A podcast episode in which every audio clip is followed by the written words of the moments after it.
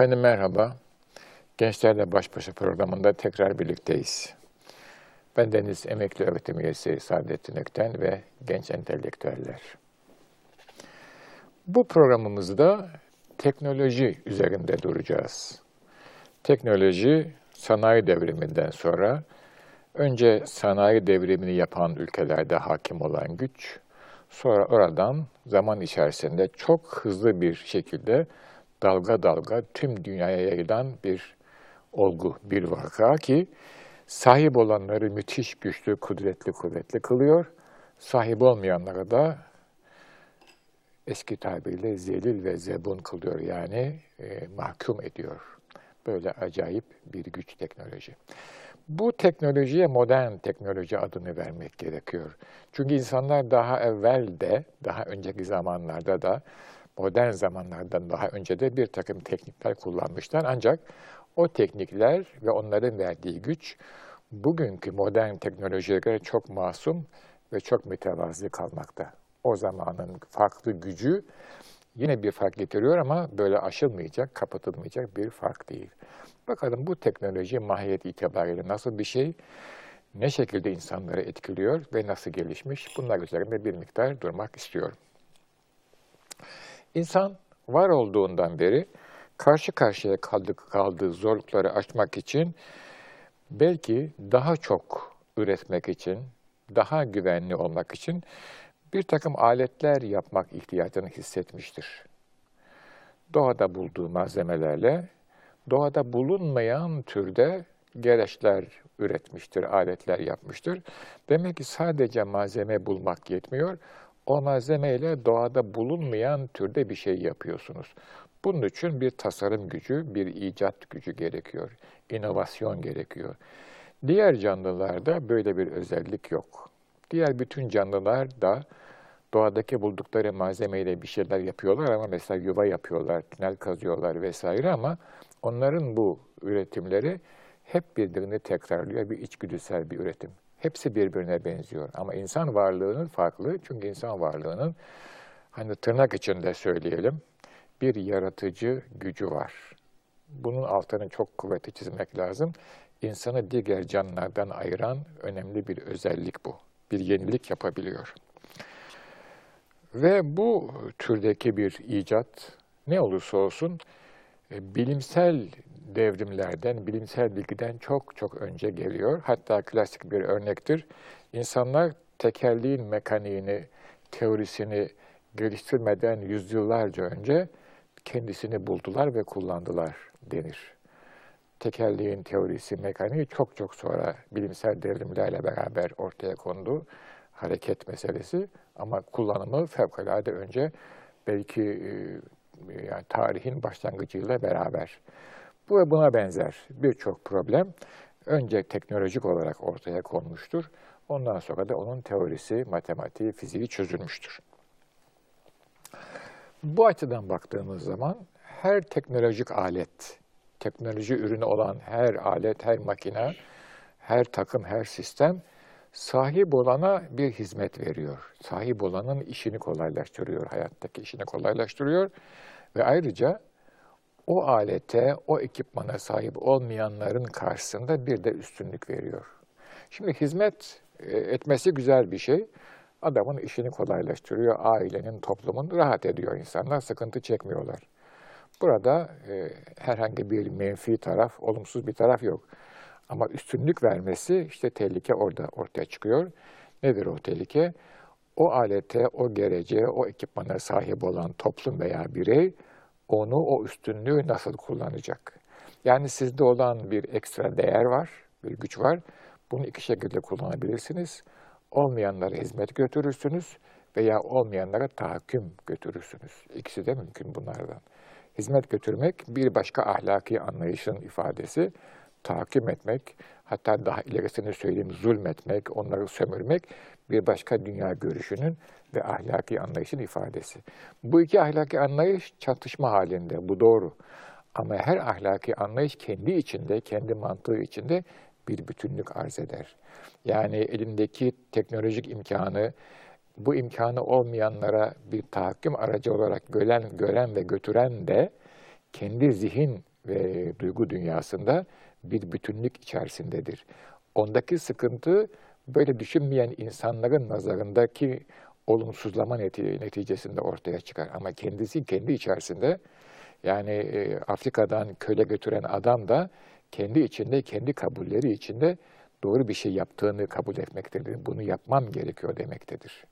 Çünkü onun pazarı vardır, onun alıcısı vardır, satıcısı vardır. Adam buradan bir e, nema ortaya koyuyordur ve kendi kabulleri dairesini o tutarlı bir, kendi kabulleri dairesinden altını çok kalın istiyor. Demek ki teknolojinin böyle bir e, özelliği var. Hem hizmet oluyor hem üstünlük oluyor. Eski dönemlerde yani modern teknolojinin üretilmediği dönemlerde modern teknoloji ile eski teknoloji arasındaki farkı şöyle bir çok kolay ifade edebiliriz. Üretimdeki temel enerji girdisi kas gücü müdür, makine gücü müdür? Kas gücü ise bu kas gücü insan olabiliyor veya insan evrinde çalışan daha güçlü hayvanlar olabiliyor. Bu kas gücü ise bu e, eski teknolojidir, ilkel teknolojidir diyelim. Bu teknolojinin kas gücüyle çalışan e, teknolojideki enerji miktarı sınırlıdır. Yani elinizdeki hizmet ve tahakküm silahı bir manada sınırlanıyor. İnsan doğa güçlerinden de yararlanıyor. Değirmenlerden, işte rüzgar gücünden, e, su gücünden yararlandığı gibi. Burada da mevsimlere bağlı bu güç. Yani e, her zaman yağmur yağmıyor, her zaman nehirler çok iyi akmıyor veya rüzgar olmuyor. O halde demek ki yine bir sınır söz konusu. Bir başka özellik teknolojik aletler o zamanlarda tek tek üretiliyor. Yani kitlesel üretim yok. Bu bir manada yavaş bir üretim temposunu gündeme getiriyor ve aynı zamanda yerelliği gündeme getiriyor. Bu ne demek? Yani yine teknolojik aletler üreten ve üretemeyenler arasındaki fark, makas çok fazla açılmıyor demek. Bir başka özellik, eski dönemlerde teknolojik aletler az bir bilgi ve beceriyle üretiliyor ve özel malzeme gerektirmiyor. Ahşap, dökme demir, bakır vesaire. Ama şimdi mesela bir uçak yapmaya kalksanız uçağın gövdesini oluşturacak alüminyum alaşımın çok özel bir formülü var. Kötü yaparsanız e, uçarken patlıyor, çatlıyor, kırılıyor. Çok e, onda know-how'da saklıyor adamlar.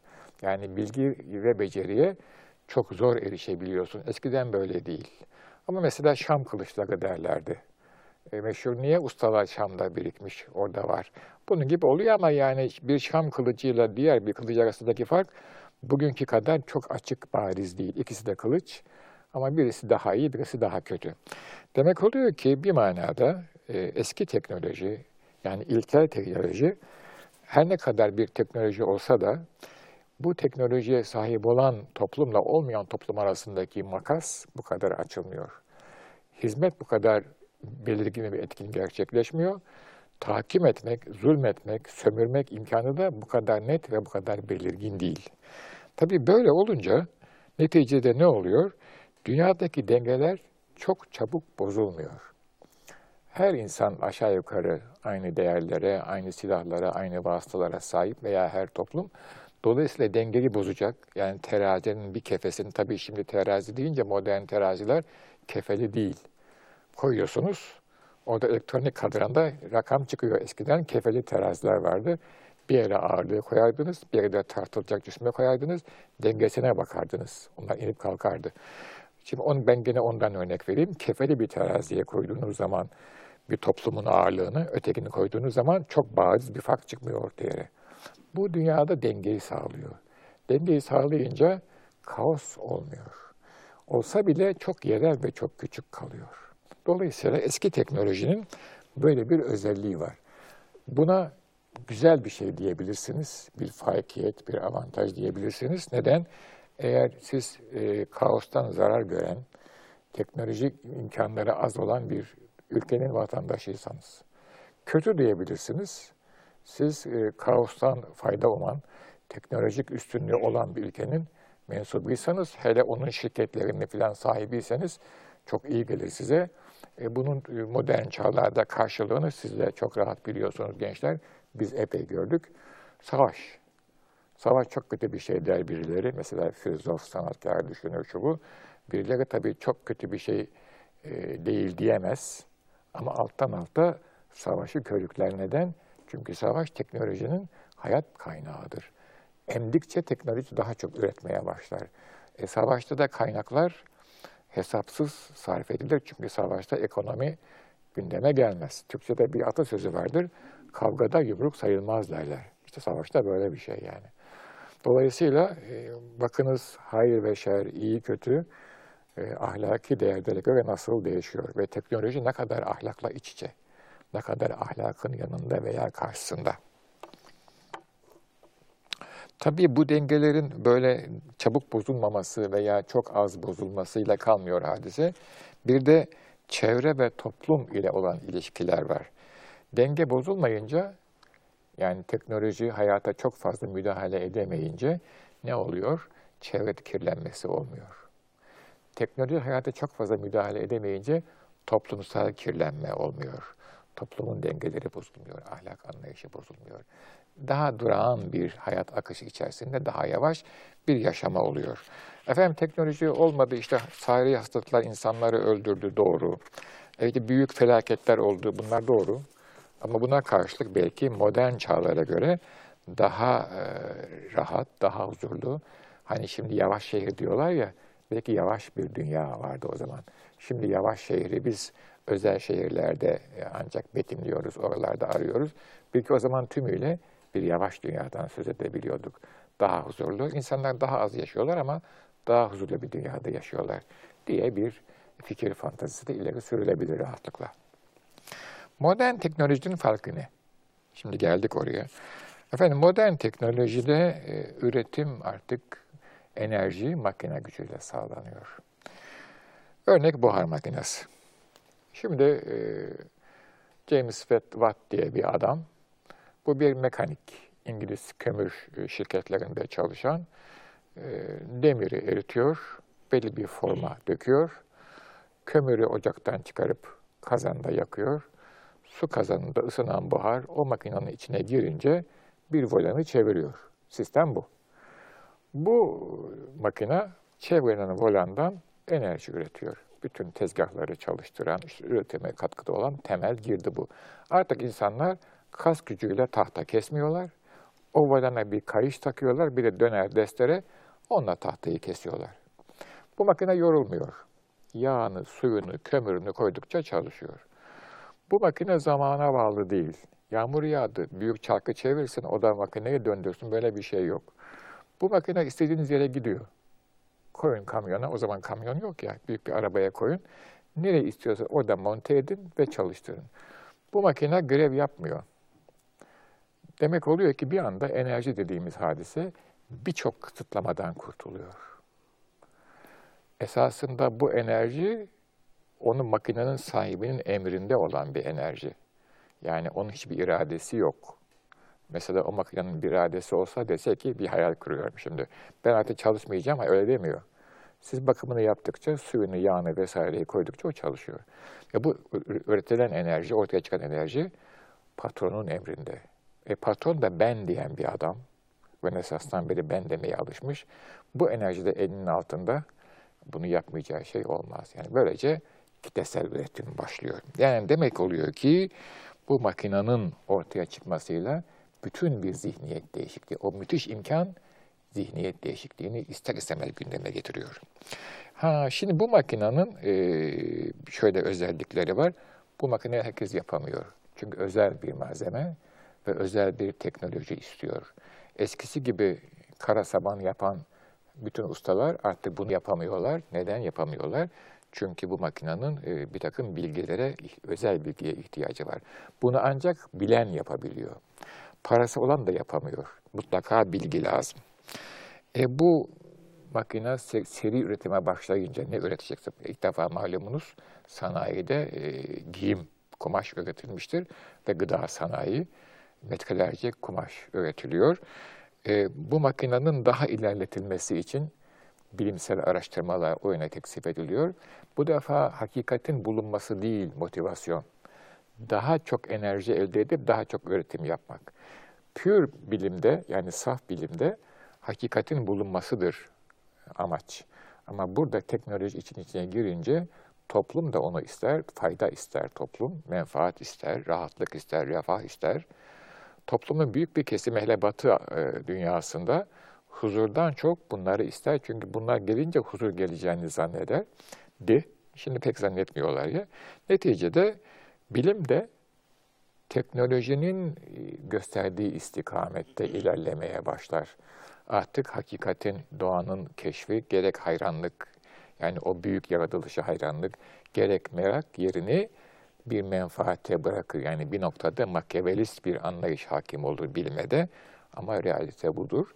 Ve böylece bir çark dönmeye başlar. Bu çarkın çalışması için üretilen malın tüketilmesi icap eder. Eğer malın üretimi için ham madde yeterli değilse yine ham madde kaynakları aranır. Tüketim imkanları yoksa yani hatlar kesikse yeni yollar yapılır ve pazarlara erişilir. Ee, demir yolu ve deniz yollarının buhar tatbiki bunun bir sonucudur. Ve mesela 1838 Osmanlı-İngiliz ticaret antlaşması da Osmanlı pazarını İngiliz mallarına açan yine üretim tüketim zincirinin bir sonucudur. Manchester'daki büyük dokuma tezgahları üretmese ne Amerika'daki e, Georgia'daki efendim işte Atlanta civarındaki Güney Carolina'daki büyük pamuk e, plantasyonları ve kölelik meselesi olur. O ihtiyaç olunca iş gücü yok. Senegal'den köle getirilir. Ne de Osmanlı pazarına Senegal'deki kölenin Amerika'da ürettiği pamuğun Manchester'da dokunmuş kumaşı gelir. Bizdeki pamuk tezgahlarını, dokuma tezgahlarını yerle bir eder. Nasıl bir zincir? Bunun da temelinde teknoloji yatar ve teknolojinin ben diyen tarzda kullanımı yatar. İnanılması çok zor bir senaryo gibi gözüküyor ama hani şair diyor ki acı şeyler haluk ama gerçek diyor yani. Olay bu.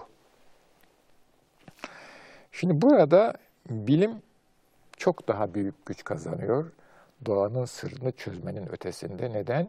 Çünkü burada kitlelere maddi menfaat sağlıyor bilim. Bu maddi menfaatin sağlanması bilime olağanüstü bir güç katıyor. Yani sahip olmadığı bir güç. Bu maddi menfaat aynı zamanda beni yani egoyu destekliyor, büyütüyor, gündeme getiriyor. Öyle ki bilimle ego adeta birbirlerini tetikleyerek yani karşılıklı e, menfaatleriyle etkileşimde bir merdivene tırmanıyorlar.